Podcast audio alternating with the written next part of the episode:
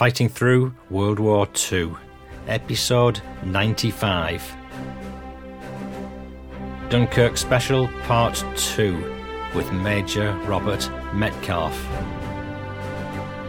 More great unpublished history. In 1978 to 79, I worked in North Africa at a plant at Marsa Brega in the west, near Benghazi. My dad nearly fell over when I told him where I was working. My grandfather worked at the Ford Willow Run plant during World War II. He was on the line helping to build B 24 heavy bombers. He had a secret. My dad grew up in New Guinea. He once told me a story of when, long after the war had ended, he went for a walk in the jungle and found an old Japanese supply depot with all the remains. I was drafted January the 1st, a week after my 15th birthday, and my military career ended up in a French prison camp. I'm Paul Cheall. Welcome back to part two of this Dunkirk special with Major Robert Metcalfe's memoirs and much more. For the sake of continuity, I'm going to go straight into part two of the memoir, and then I've got some excellent listener contributions to share with you, plus some more Bob Metcalfe material, which, as usual, you do not want to miss in the PS. Here's the last few minutes of the previous episode so you can pick up where we left off, where Bob has pretty much just got back to England and he's rueing the loss of some of his comrades. I was talking to a petty officer as we cleared the harbour when there was a terrific bump on the side of our ship. For God's sake, hold your breath and pray. It's a mine. It took from 6 pm until 2 am the next morning to go the distance. The Havant and Grafton were torpedoed on the way over by German E boats. My ship, the Grenade, was sunk on its return to Dunkirk to evacuate more troops. Once more, I was a lucky one. So many of my comrades were lost. Had Hitler followed through after Dunkirk, the only force in England capable of withstanding his attack was 1st Canadian Infantry Division. And listener, the boys made it home. Part 2 Regrouping. On 27th of May 1940, there were six hospital trains lined up in Dover Station, each destined for a different part of England. I didn't know to which part of the UK I was to go until ten minutes before departure. When the OC train came around and announced we were bound for Sedgefield, County Durham, I couldn't believe my luck. Sedgefield was just twenty miles from my home. After an eight or nine hour trip being shunted back and forth and delayed by various wartime contingencies, we finally arrived at Sedgefield and were transferred by ambulance to the Winterton Hospital. I was assigned to an officer's ward. It was late at night before we were bedded down, and it wasn't until the following morning I was to find out who my neighbours were on either side. That morning I met Captain Basil Bartlett of the Field Security Police, who occupied the bed to my left. Pre war, he'd been one of Britain's outstanding character actors and resumed his acting career following the war. It turned out we'd been on passing ships in the night, for he'd boarded the HMS Grafton when, after leaving Dunkirk, it had stopped at Bray Dune to pick up more evacuees. Being one of the last to embark, he found there was no room left for him in the wardroom assigned to the officers, so he had settled himself in a corner of the captain's cabin topside. That was to be his salvation. Shortly after the Grafton continued on course in the early hours of 29th of May, a torpedo ripped through the officer's wardroom, killing 35. A sister ship, the HMS Ivanhoe, was first to the rescue but was still taking on survivors, which included Bartlett, when a second torpedo strike caused such a fire on the Grafton that it soon became impossible to save those still on board. There was much confusion and so many aircraft in the area. My ship too had taken on some of the Grafton's passengers. But one thing was clear. The only humane action was to finish off the Grafton as quickly as possible. The Ivanhoe's guns did the job. This was to happen a number of times during the war, when a ship ablaze had to be quickly sunk by friendly fire hastening the inevitable so that those trapped on board might at least be spared a long and agonizing death. Bartlett had escaped the fate that, as earlier related, would take the life of my friend Ian Donking. My hospital neighbour to my right was Captain Cowdray of the Surrey and Sussex Yeomanry, who'd been reconnoitring a route for his unit on the retreat to Dunkirk. He and his driver were in a 1500 weight truck and had stopped at a crossroads to check the maps.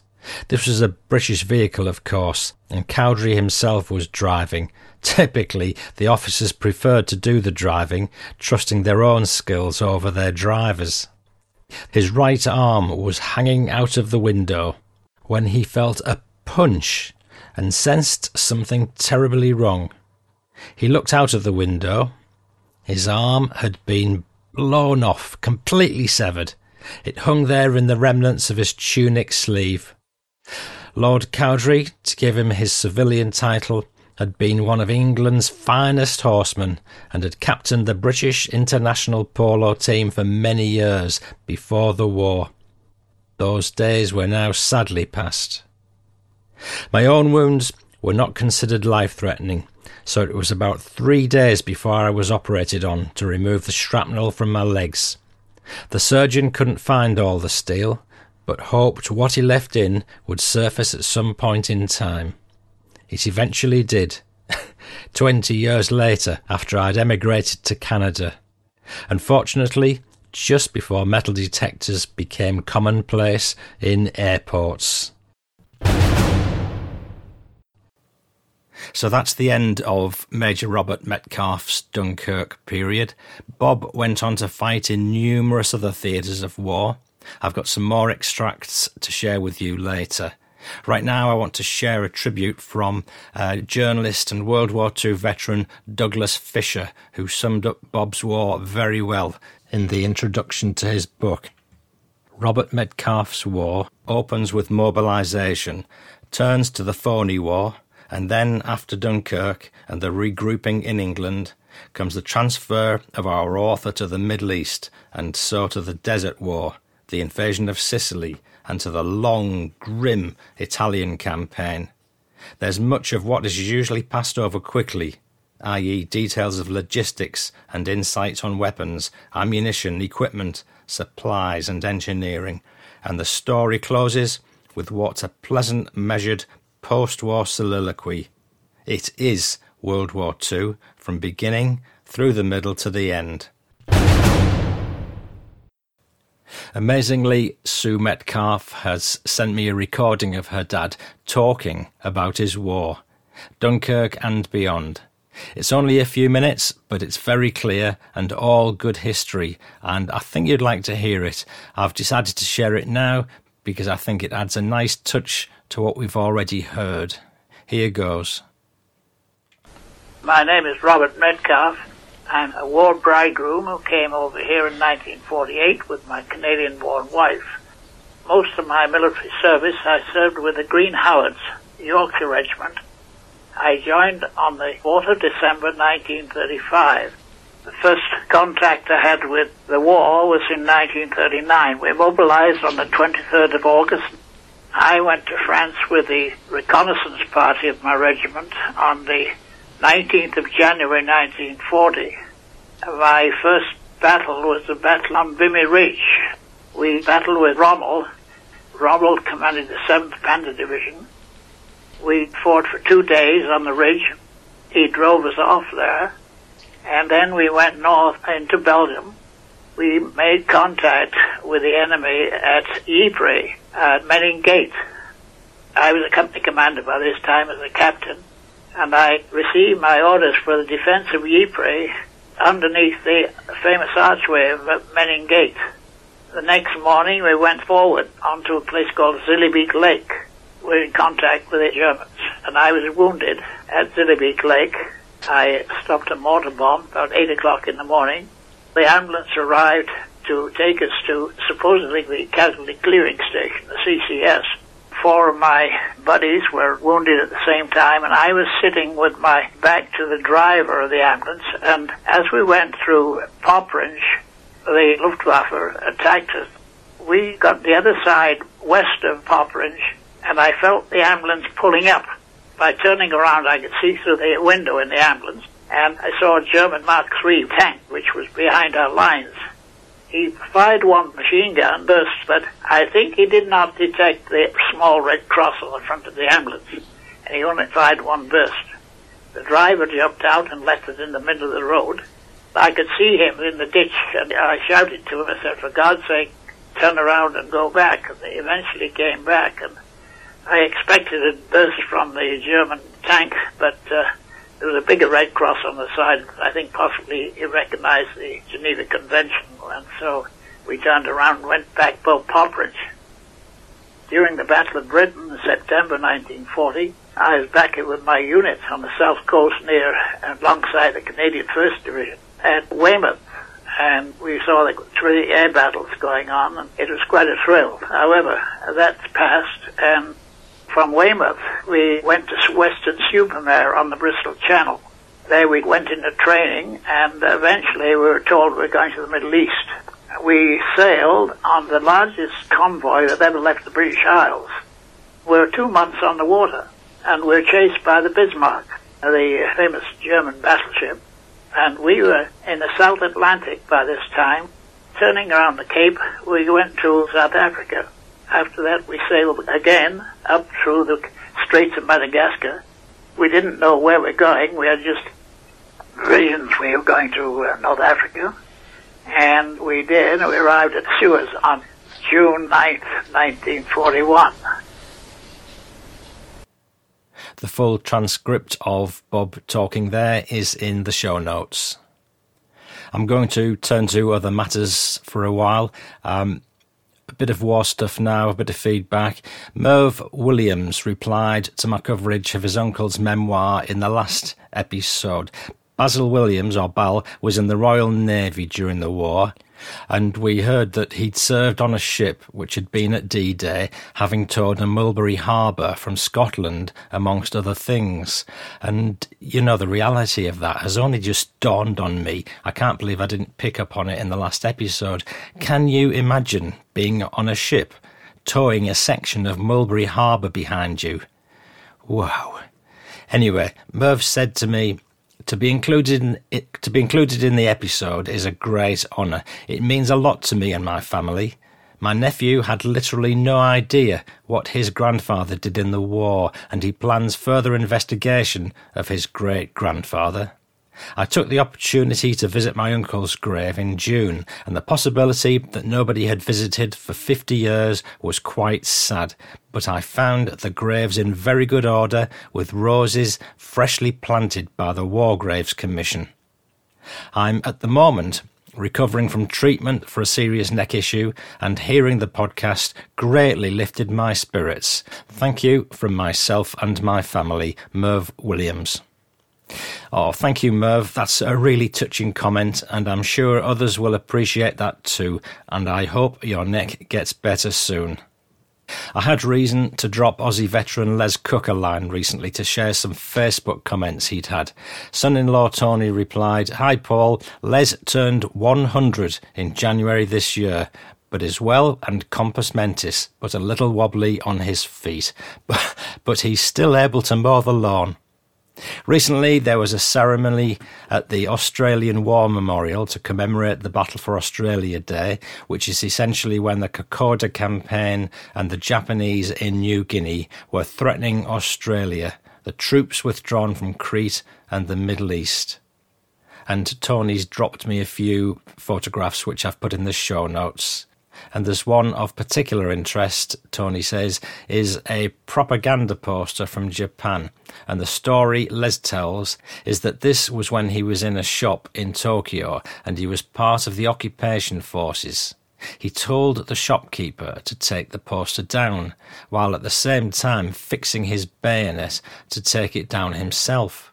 The shop owner apparently panicked, thinking he was going to be summarily executed. I've got some family stories now. This one's from the WW2 Stories of Chaos and Courage Facebook page, and this story's about Robert Gough. There are a few posts with some great pics and full links in the show notes. And this uh, family story is entitled Dunkirk to North Africa What Brave Men. Before the war broke out, my father, Billy Gough, had recently been in the army serving in Palestine.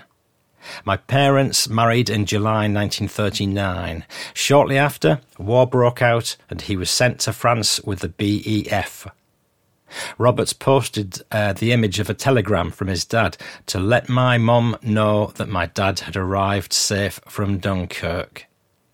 The telegram says, Arrived England today. OK, Billy. Just five words, but enough to let his loved ones know that he'd survived. Someone's written on the bottom of the telegram arrived Ramsgate from Dunkirk Beach on cargo boat 31st of May 1940 after two days and one night on the beach. Funny, but that's the same day my dad sailed back. The Lady of Man wasn't a cargo boat, so they probably weren't on the same ship. Robert continues.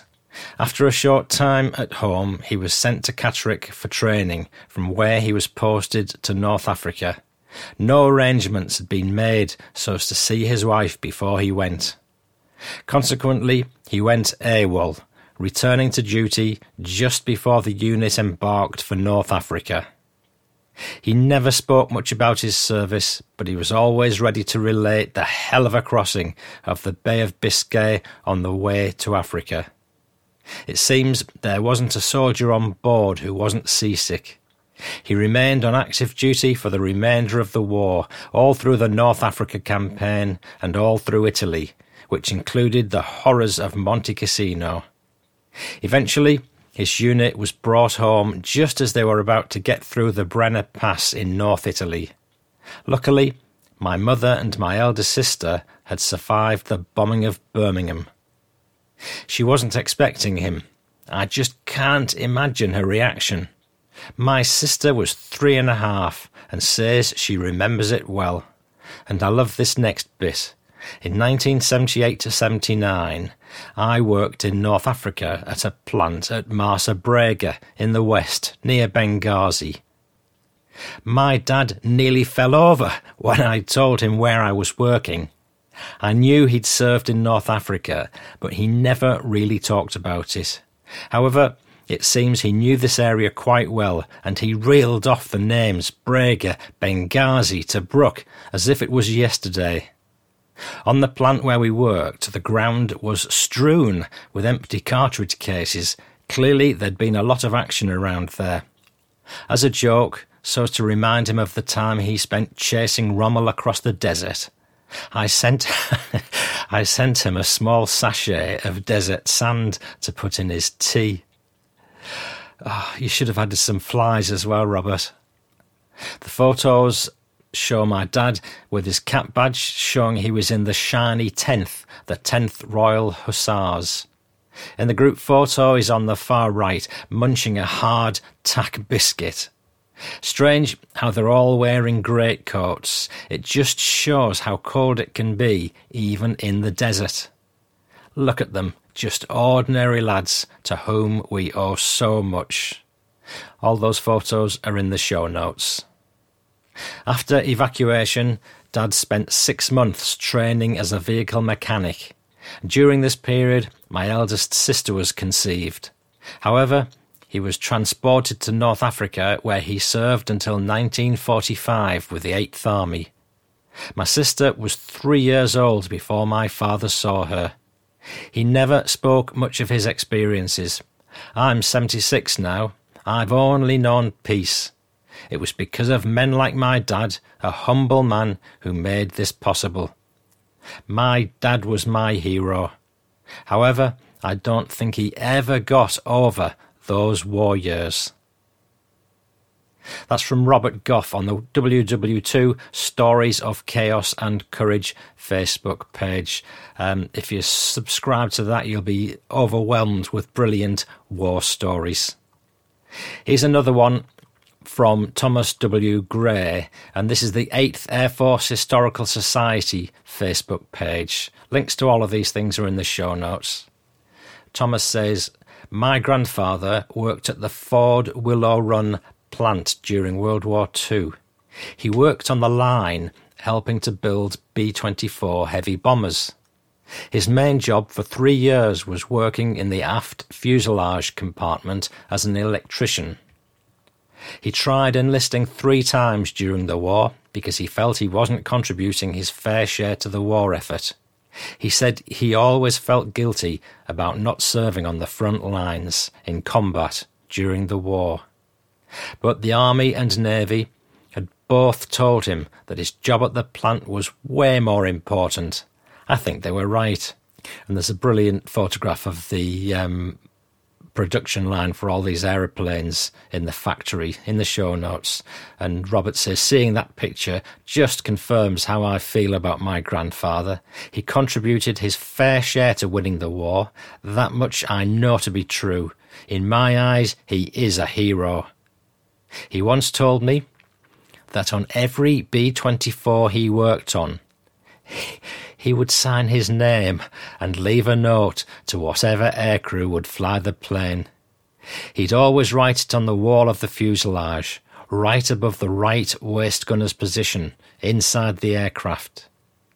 Sometimes he'd write out a prayer, or just leave a note and sign his name, saying, Thank you so that's from Thomas W. Gray on the 8th Air Force Historical Society Facebook page. Here's another story out of the blue on my YouTube channel. Jake from Pewee Valley Backyard RC wrote, and uh, he says, I found your podcast on Spotify and loved every episode. As a welder, I have plenty of time to binge listen, and I often find myself drifting off and thinking about the stories of my grandfather being in France and Germany during the war. I once dreamt about how strangely hot it was underfoot on the beaches. Then I realised I'd welded my foot to the floor of a Ford Fiesta. sorry, that bit's completely made up. I'm sorry. Sorry, Jake.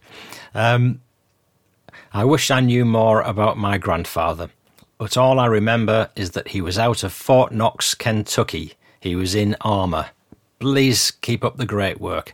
Well, Jake, I did a bit of research. Well, Bing did, and I found out that during World War II, Fort Knox was a major training centre for the US Armoured Forces.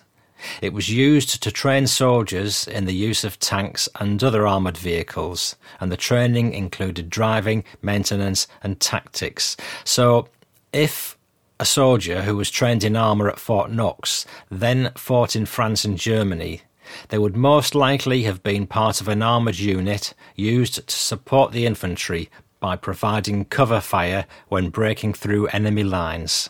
They also attacked enemy positions and protected supply lines. So, Jake, hot foot it to the research tab at my website, fightingthroughpodcast.co.uk, lest anyone forgets, and it'll give you a few leads to learning more about your granddad. www.2talk.com is my favourite, and of course, try and get hold of his service records. Good luck, chum. Another family story now from Louis from uh, New Zealand. Uh, Hi, Paul. My name is Louis, and I'm a 13 year old living on Waiheke Island, Auckland, New Zealand. I live close to a coastal battery on Waiheke Island. In, in World War II, there were submarine sightings there. My mum's from England, and my great uncle served as a major for a supply depot. My dad grew up in New Guinea, but he's a Kiwi at heart. He told me many stories, but there's one in which he went for a walk in the jungle and found an old Japanese supply depot with the remains. So, listen, this is recent years. He spent two days burying all the dead people.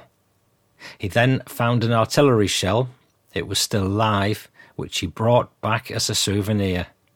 When he reached his house and showed my grandpa the shell, he shouted at him to be careful with it. They drilled a hole and took out the explosive.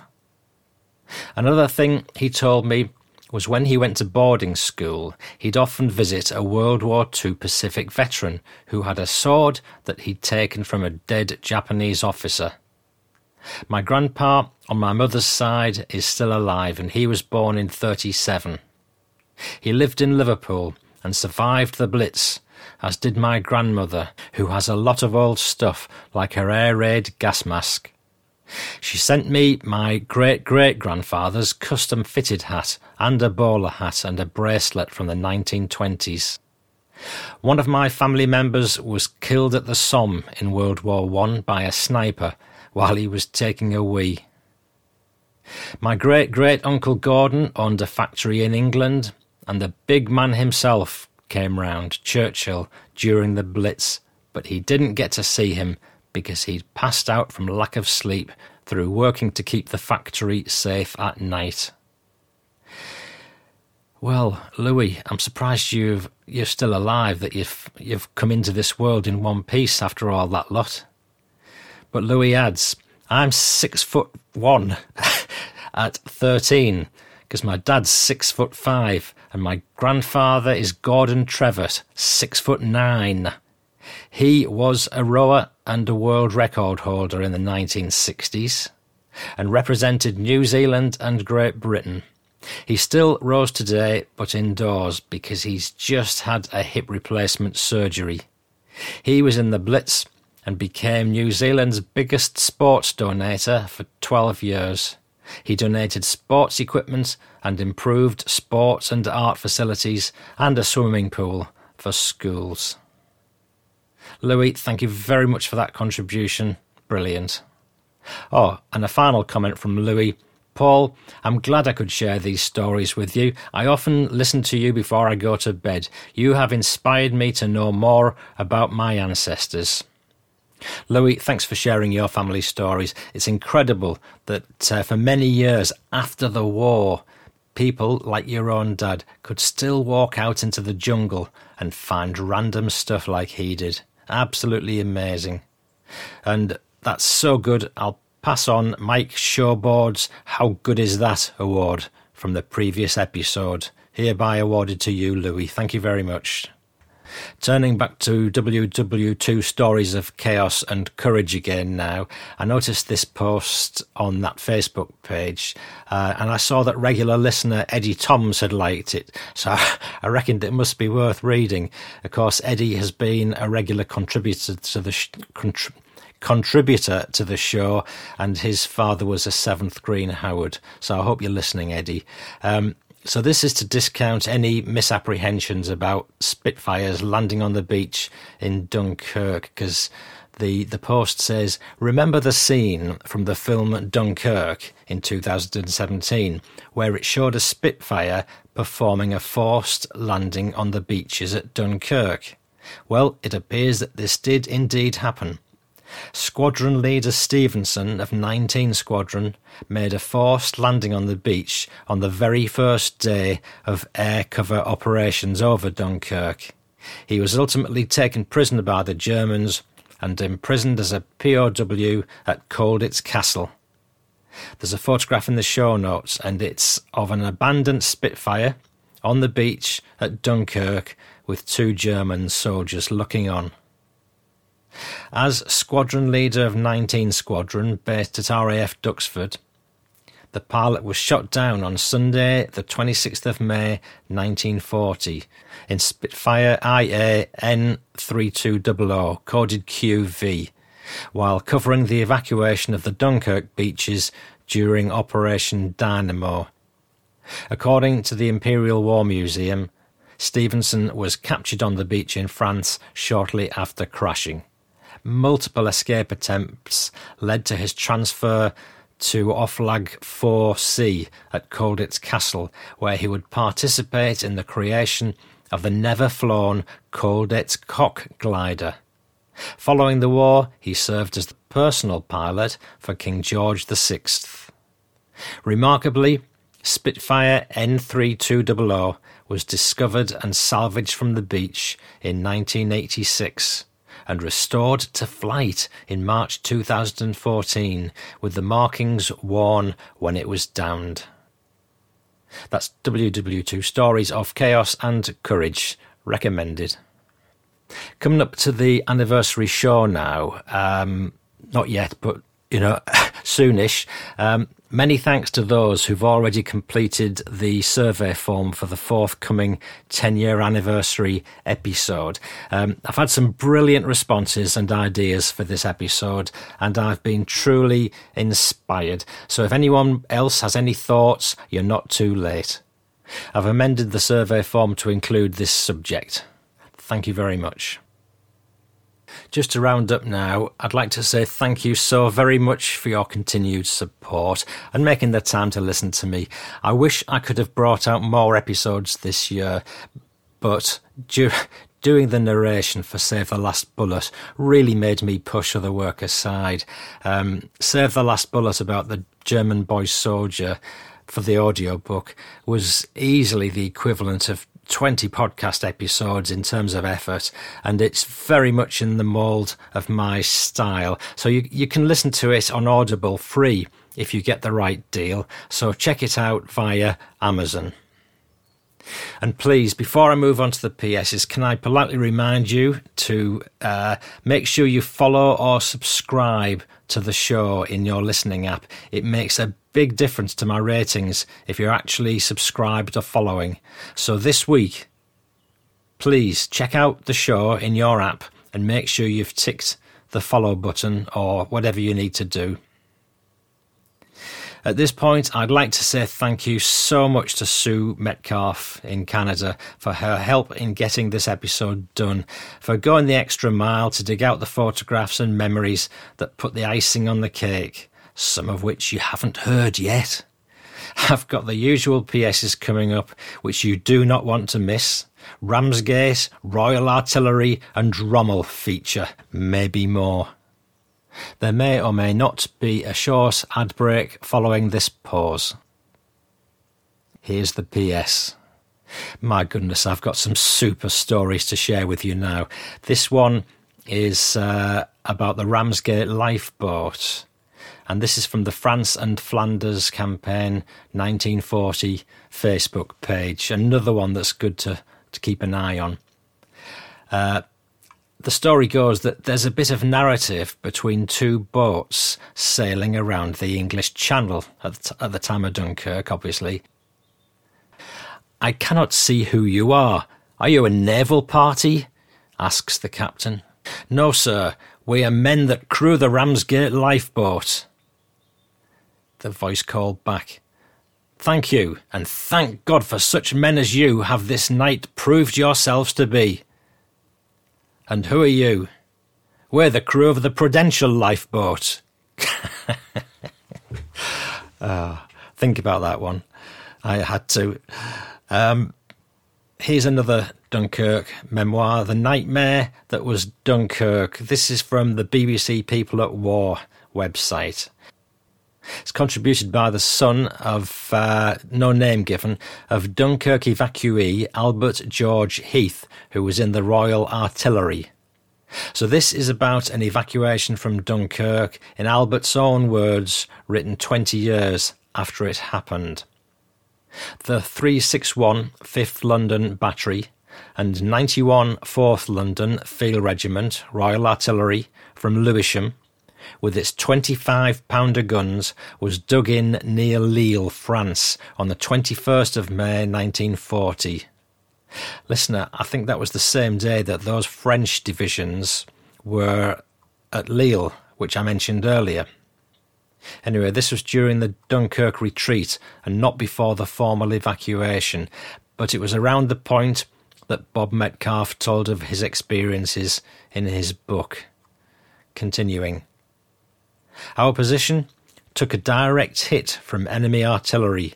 My right leg was shattered below the knee. I also had a gunshot wound in my back in the shoulder. Battery medics splintered the leg. There was no treatment to the gunshot wound, which was open and bleeding. I was evacuated to the Regimental Aid Post, the RAP. The RAP was evacuated on the night of 21st of May.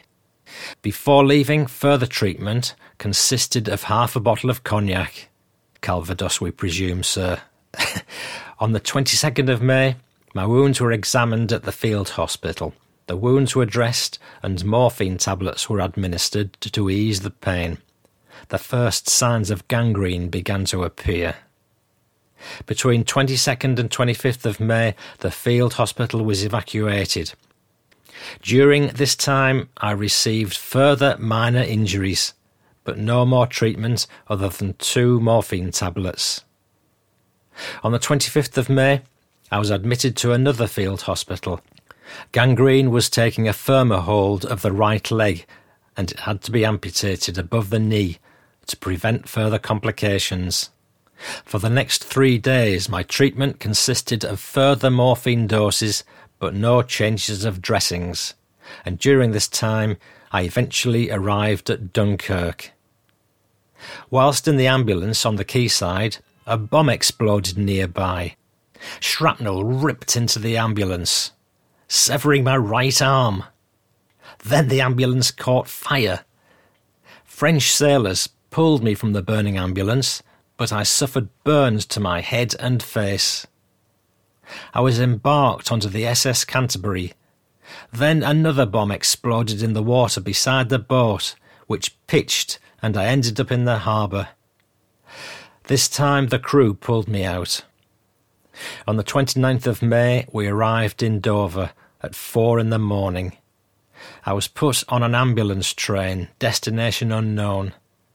This later turned out to be Blackburn. During the journey, a soldier in a lower berth complained to the train staff of blood dripping from my arm. The arm was treated for the first time since the incident in the ambulance on Dunkirk Harbour. Slats from a packing case had been used as splints, and it was only on arrival in Blackburn, when the injuries were fully assessed, and they found the packing case slats had been applied nailed to my arm. During the next five years, my dad underwent 31 major operations on both his arm and leg. Until his death in 1985, at the age of 75, Dad must at times have been in terrible pain from these injuries, but he never let the real pain show. He worked up to retirement at 65 and led as active a life as his disability would allow. He was a very brave man. That's Albert Heath. This is another BBC People's War contribution from James Bradley, and this is another account of Dunkirk, uh, 1940. I joined up because I thought it was necessary for all young people to consider that their freedom was at risk. Hitler was making his usual speeches and upsetting a lot of people, causing trouble in Europe and I couldn't sit back and just let the invasion of other people's countries go on. I felt I ought to be one of the people, and there must have been millions of them who wanted peace and an honourable world to live in. I joined up in March 1939. I believed There was going to be a war, although I hoped there wouldn't be, and I wanted to be trained so that when the war started, I could fulfill my obligations to my country. I also realised that we'd told Hitler very plainly that if he attacked Poland, he was at war with us. I intended to be there, and to be heard, and to be seen. Because you cannot let freedom slip through your fingers. I wanted to be part of something that would bring the world together again. I was a Bren gun machine gunner, first class. I was very enthusiastic. You could use it in close combat and on aircraft. You could also put it on fixed lines to be put into a gap where the enemy would come through. I thought it was a wonderful gun, and I passed out first class. Then I had my badge with BG on it, Bren Gunner. We went to France and landed at Cherbourg, drove all the way along the coast, and went to the Belgian frontier. At that time, I thought it would be like the First World War because we were putting up barbed wire. At first, Hitler sat behind his tanks, but when they knocked holes in the line and came crashing through, we were in a different type of warfare. When we first arrived in France, it was like peacetime. We got on very well with the French people, and we used to go for day trips. But then Hitler struck at the Belgians and the Dutch, and we moved forward, which seemed strange. We dug trenches, and he, Hitler, had a mobile army. I hoped our generals knew this. You got the feeling that things were getting a little bit questionable. We took everything the guns, Bren gun carriers, everything we had, and dashed into Belgium. There were no prepared positions for us. It was a mobile war now. The Germans had superior numbers in the Air Force, they had superior tanks, and they had superior equipment. Basically, we were outnumbered. We moved back, and there were battles and retreats and so on. We could see that the Belgians were streaming back, and the whole thing was going over the side. But we got back into France and fought in one or two places guns were firing, and we were giving them a bad time. I didn't think they were going to put up with that for very long. But then over came 60 dive bombers. I've never seen anything quite like it. They plastered the hill, guns were blowing up, and we were told that we'd have to stand and fight to the last. Then we were told that we had to get out of there. We had to save the regiment, or what was left of the regiment. They said that we were to get a rifle and a bayonet, and after that we were on our own. We had to get back to Dunkirk. If they'd told us to get back to New York, I couldn't have been more surprised, because I didn't know where Dunkirk was. I began to think to myself, I've got to survive. I must survive to fight on in this war. I saw where the shells were landing, and where their mortars and their machine guns were slashing away at the undergrowth. A track went downhill. It was hollowed out, and there were some dead English soldiers in there. I crawled down that channel. When I got to the bottom, and after hiding, I made my way into a wooded area, and I thought, Dunkirk? I didn't know where it was, but I thought it must be north, so I started heading north. I found a group of British soldiers near a bridge. They said, Come on, quickly, quickly, hurry along. We've got to blow this bridge but we're waiting for certain vehicles to come through. In the meantime, you can join us because the Germans are getting near.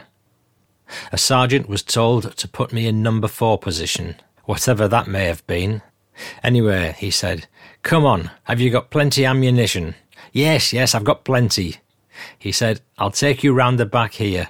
There's a slit trench by a barn. You go in there, and if they're sniping at us, don't take on more than you can handle.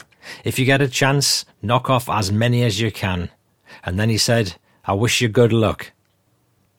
I said, This is a wonderful slit trench. It's cut nice and square. He must have been a good guy that did that. He said, Unfortunately, he died in it, which gave me a feeling of sudden cold. I was in a trench that a man had died in. It was a really hot day, and looking back behind me, I could see a house. The door opened, and a woman came out dressed in black, an old woman with grey hair. She saw me. I was dying for thirst, so I gestured, Aqua! She waved, went inside, and closed the door. And I thought, well, that's bad luck. But the next minute, the door opened again, and she brought out a tray carrying cut glass and a jug of water. She walked across the farmyard, and there were bullets going over and a few mortars crashing. I thought she was mad. She came over to me. I couldn't speak French, she couldn't speak English, but she said something like, Ma bonne amie, and gave me the water. And I said, Get going, get going, go. She walked straight back, and halfway there she stopped and turned to spit, waving her fist, and said something like, Sale Boche. I thought, she's some woman. I wouldn't cross her. Eventually, I did get to the coast. When I came to the sand dunes, I could see that Dunkirk was a blazing mass of burning oil and a battle was going on.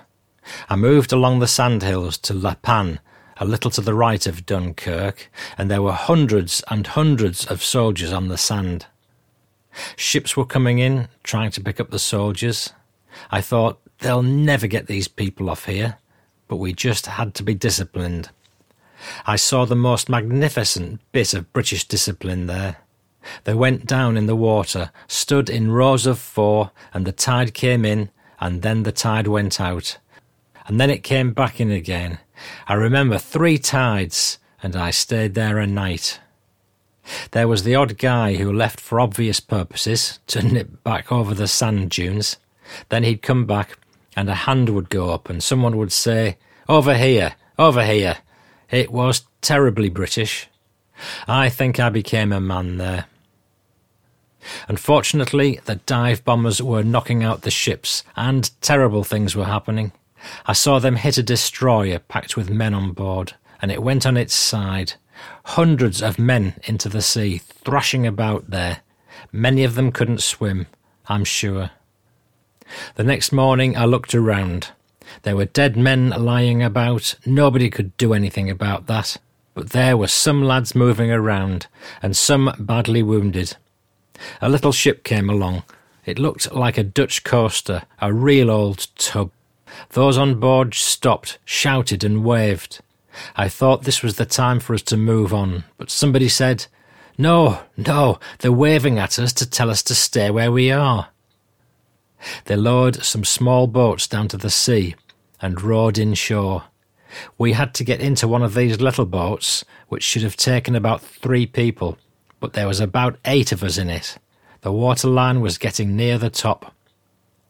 They dropped a rope ladder down the ship's side, and we had to climb up that. Some of the chaps were so weak they fell back into the sea, so they threw ropes down and tried to tie them and pull them up. A dispatch rider, a guy who came from Hastings, was behind me, and I thought he must be mad because he was wearing a tin hat, a rifle, and all his equipment. If he fell into the water, he wouldn't have stood a chance. He moved around in front of me, and there was no panic. It must be done calmly, I thought. If we're going to get there, let's do it like real men. Then he fell into the water, I shouted to him, but he went down. Bubbles were coming up, and he just went down, down. I couldn't do anything. Dunkirk changed my character completely. It changed my thinking about soldiering, actually about killing. Accepting it as part of your day, which you'd never do otherwise. You fight back the fear, you put a lid on it. It's a way of life that takes over because you want to survive. The feeling for survival is a wonderful thing. This is another one from the France and Flanders campaign Facebook page. Uh, Recollections of Lieutenant J.W.R. Cock Wilber, Royal Signals, 51st Heavy Regiment, Royal Artillery. Around 30th of May 1940. Along the esplanade at one place there was a small encampment of French soldiers, and they very decently held out mess tins to my men. Some of my chaps started to fall out and partake in the food offered by the French. I probably overdid it, but I took their mess tins and turned them upside down, tipped the food out, and said, There's no permission to halt. You march on. One of our officers was a rather truculent sort of chap, and when certain other groups of soldiers tried to muscle in on our embarkation, he took out his revolver and fired shots across the front of them. I wasn't prepared to do that.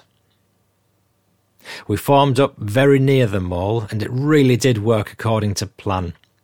We were called forward, and a destroyer, HMS Scimitar, came in, stern first, alongside this ruined mole, and with great difficulty we scrambled aboard. We were terribly lucky. We embarked on HMS Scimitar, and although the officers were put down in the wardroom, I preferred to go on deck. The troops were lying about and falling asleep immediately all over the superstructure. I believe there were minefields out to sea, so we started out parallel to the coast, and when we went near the heights of Calais, we were fired on by German field gunners, which meant a lot of water spouts were popping up around us. We put on a terrific turn of speed. I'm used to boats, but that stern wave was about twelve feet high, curling over the stern. We really did move. When we saw the white cliffs looming up, I was down in the little wardroom with the other officers. I think we were all too tired for either sorrow, jubilation, or any feeling. We disembarked and we were taken to a train where ladies brought us tea in mugs, which we were delighted to have. We were told the train was bound for London, which suited me because I'm a Londoner, but as soon as it set off, all of us went straight to sleep, and I woke up in Dorset.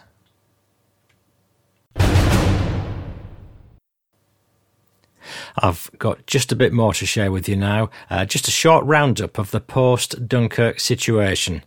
Um, approximately 850 private boats sailed from Ramsgate, and over 250 of them were lost. Churchill and Admiral Ramsay hoped to rescue between 30 and 40,000 troops, and the combined efforts of the RAF, Navy, and the little ships rescued 338,000. We've, we've all probably heard that figure. But on top of that, from the end of Operation Dynamo at Dunkirk, if you include Operation Cycle from Le Havre, elsewhere across the Channel coast, and the termination of Operation Ariel, there was another 191,870 troops were rescued, bringing the total of military and civilian personnel returned to Britain during the Battle of France to well over half a million, including 360 odd thousand British troops. For every seven soldiers who escaped through Dunkirk, one man was left behind as a prisoner of war. The majority of these prisoners were sent on forced marches into Germany and Poland.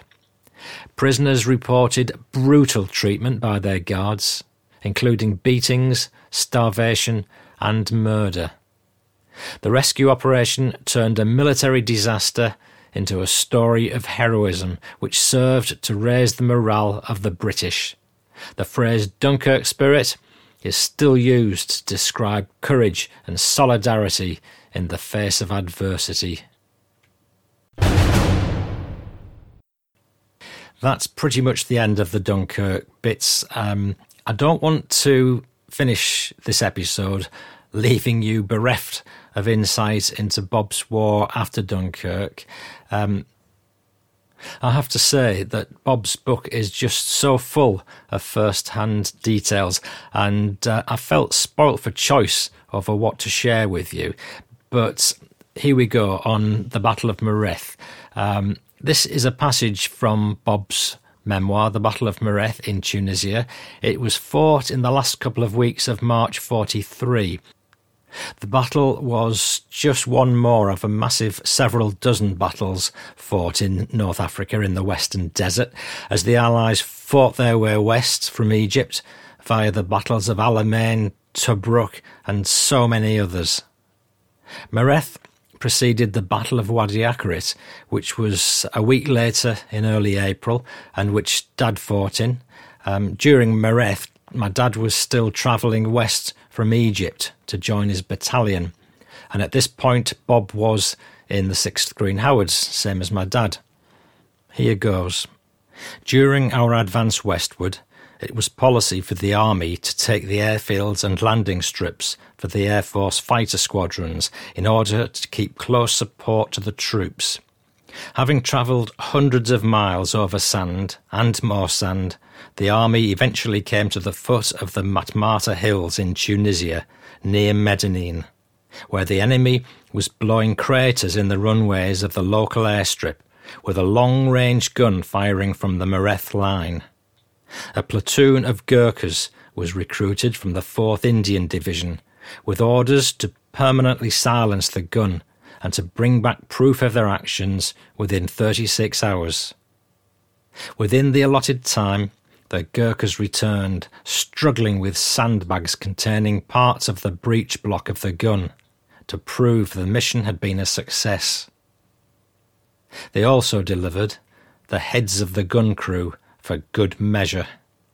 Mareth was a French outpost on the Tripolitanian Tunisian border that had been prepared by the French government pre war for a possible strong point against the Italian army. Their intention had been to establish a defence line similar to the Maginot Line in France. This had been taken over and reinforced by the Germans. It was here that we were to meet Rommel's 15th and 21st Panzer Divisions and 90th Light Division, together with the young fascist Italians, a formidable force to say the least. Believing the Battle of Mareth would be a bloodbath, it was with a great deal of trepidation that we prepared for the oncoming action. We commenced intensive training about 12th of March 1943 with 44th Royal Tank Regiment, consisting of about 52 Valentine tanks, each equipped with a two pounder gun and two machine guns. Listener 69th Brigade comprised 6th and 7th Green Howards and the 5th East Yorks. Prior to the attack on the main defences, 69th Infantry Brigade pierced the outpost positions by infiltrating and probing the minefields. Each battalion in the brigade provided a thug party, a fighting patrol consisting of a platoon of 30 men. The job of each thug party was to encircle the enemy and bring back a prisoner in order to identify the opposing formation. The Thug Party of 6th Battalion the Green Howards was to operate on 5th Battalion East Yorkshire Regiment's front and the East Yorkshire's party on ours. In the event the Thug parties were captured, the enemy would not be able to accurately identify our unit positions. We then had to proceed through the enemy minefields at the same time laying down a white tape marking a safe path of approach for those following later. We were preceded by the Royal Engineers using mine detectors, who, on detecting a mine, would disarm and remove it. Most of the mines encountered were Italian BS mines armed by hidden tripwires. When the wire was stepped on or tripped over, the mines jumped about five feet in the air, exploded, and showered you with ball bearings with devastating effect. As I had only recently rejoined the battalion, I was appointed second in command of A Company under Major C. H. Peter Gardiner, who tripped a mine which had not been detected. Wounded, he had to be evacuated, and I took command of A Company in his stead. Little did we know at the time that the 1st British Army, together with 2nd US Corps, was applying a pincer movement on the Axis armies, and that the enemy was worried about being trapped between the two Allied forces. Having breached the outpost positions, we came to the main defences, which were protected by an anti tank ditch that had to be scaled when there was a lull before the storm. This is the time when your mind tries to look into the unknown and beyond, with time to spare, as it were, when all preparations leading up to the start line have been attended to, when the Padre offers a prayer, when small groups gather for reassurance that all will be well. It was in this atmosphere that our carrier officer, Captain Peter Delph, and I were sitting on the edge of a slit trench when we heard the drone of approaching aircraft. Peering up into the clear blue sky, we eventually spotted them coming from the direction of the First Army front, flying at about 10,000 feet. As they became more visible, we recognized them as B 26 Mitchells light bombers of the USAF, about 500 in all. They took a wide, sweeping turn to be immediately overhead, to turn again and fly directly over the enemy. We expected them to release their bombs. They didn't. Instead, they again swung over our position with bomb doors open and released the whole cargo over 50th Division. Needless to say, we dived for cover.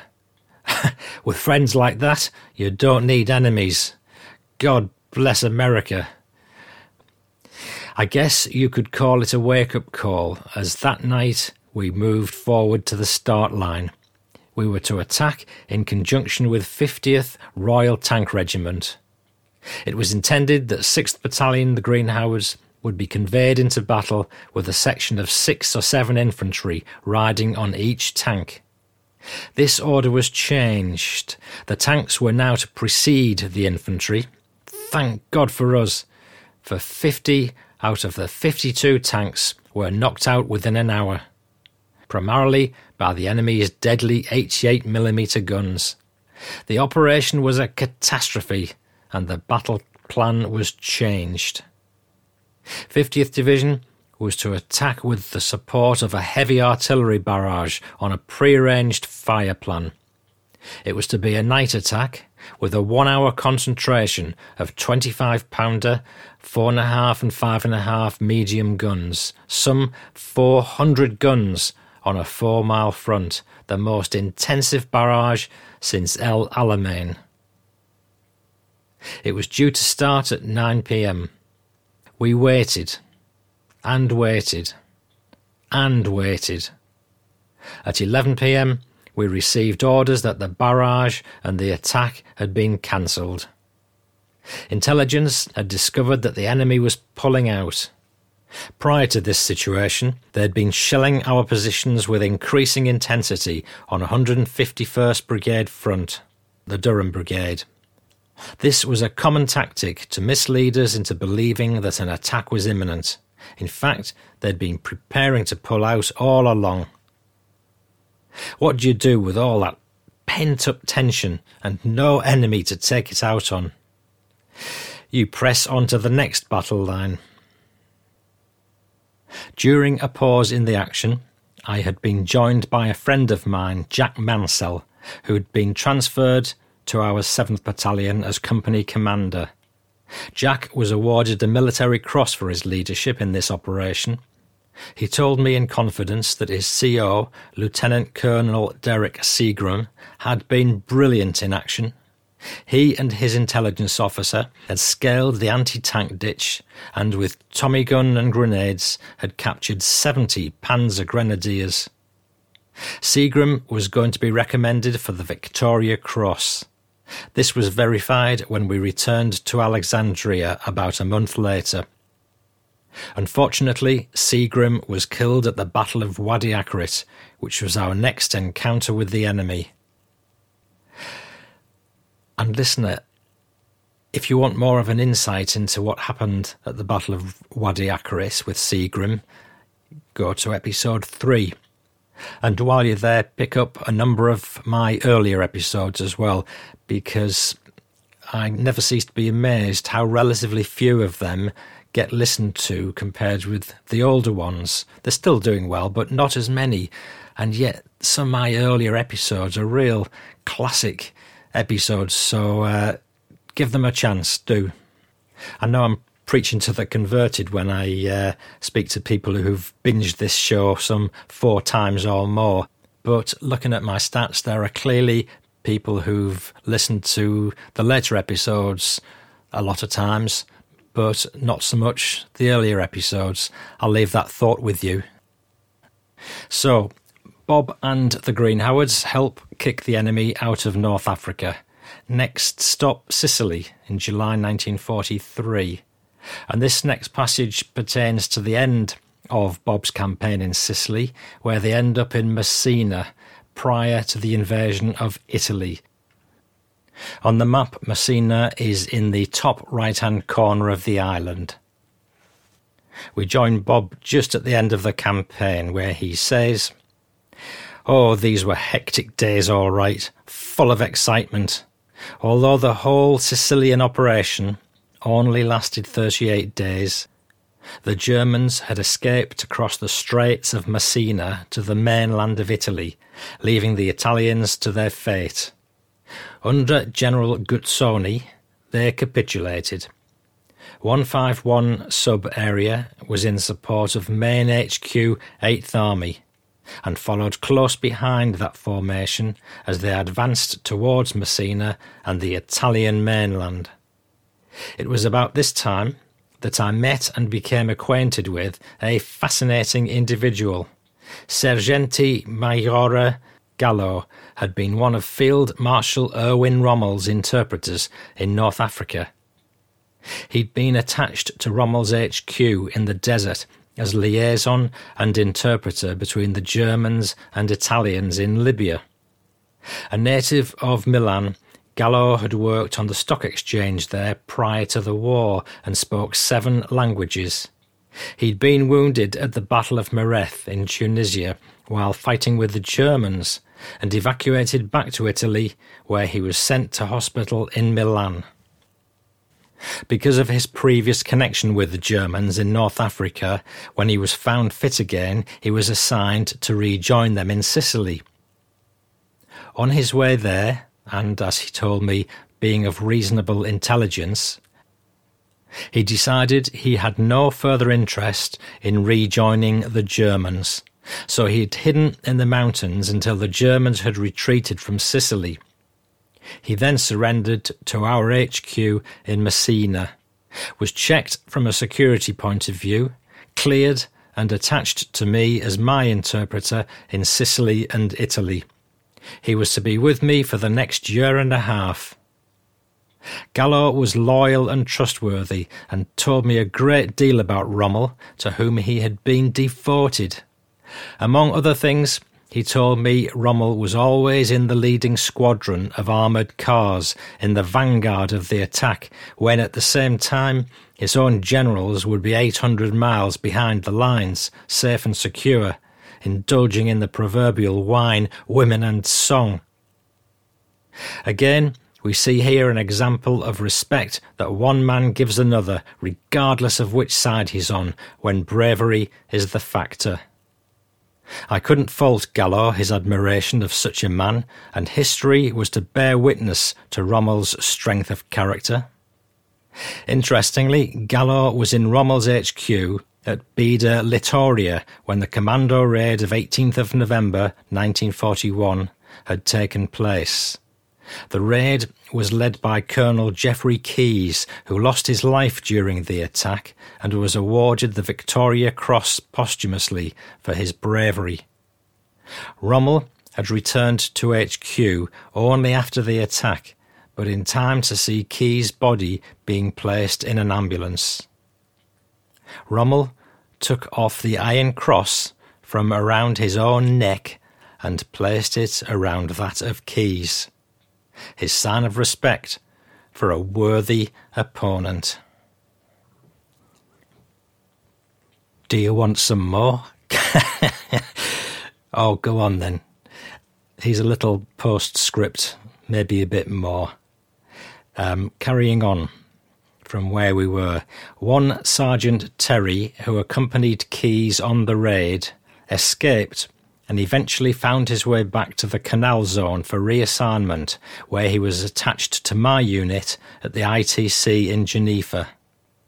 Terry told me that Keyes had trained his unit in the art of this type of assault weeks before the attack took place. He'd impressed upon his men to never stand in open doorways.